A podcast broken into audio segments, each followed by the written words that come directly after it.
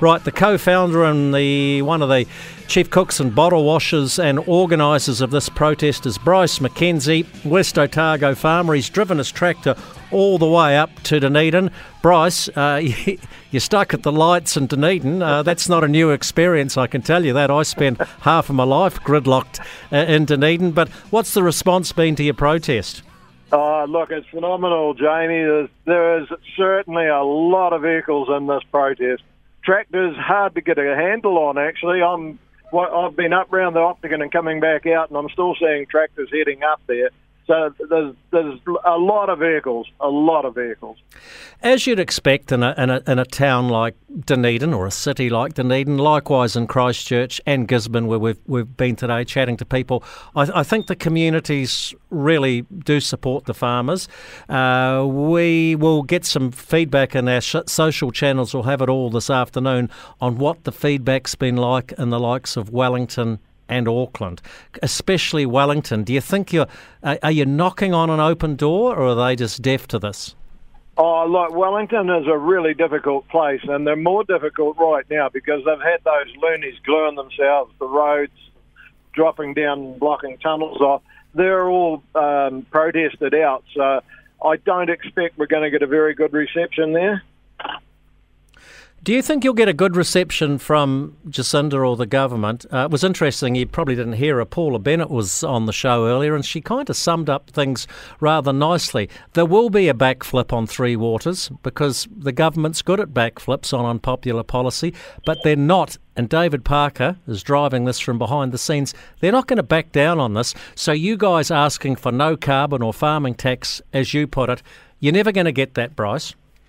Yeah, we're probably not, Jamie, but I mean, what we're trying to do is alert the rest of the country to what actually is going on, because and when you name something Iwaka'ikanoa, I mean, that turns ninety percent of people off for a start.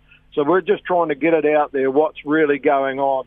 And I can assure you there's going to be more people take attention after the day, and that's exactly what we want. We would also like the government to pay some attention as well, but we know what the history is there, so we're not going to hold our breath.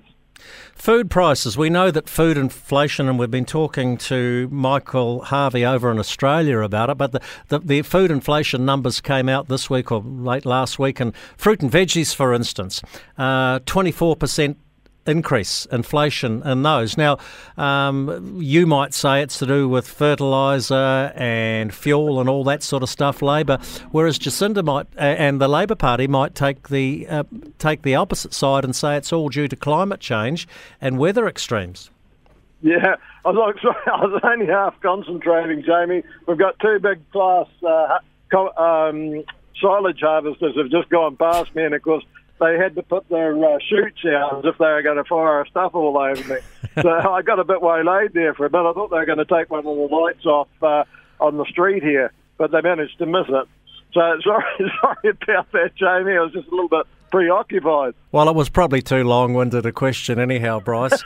Look, I, that wouldn't be like you, James. No, no, I'm never long-winded, am I? Look, um, you guys, um, look, all, all the best for your protest. I hope um, everyone stays on tune, and it, I, I haven't heard any examples of loony, loony people are, are hijacking your protest, so I hope the message does get to Wellington, because that's look, important. I, Jamie, I, I haven't. Uh, hang on, that's Laurie. Laurie's uh, trying to get hold of me. But yeah, look, I haven't actually seen a uh, a poster that's off message at this stage or a banner, and that's really encouraged you. Here's a, a truck just gone past me with "Don't bite the hand that feeds you." Massive sign. Okay, well, there we go. Bryce McKenzie, one of the co-founders of Groundswell.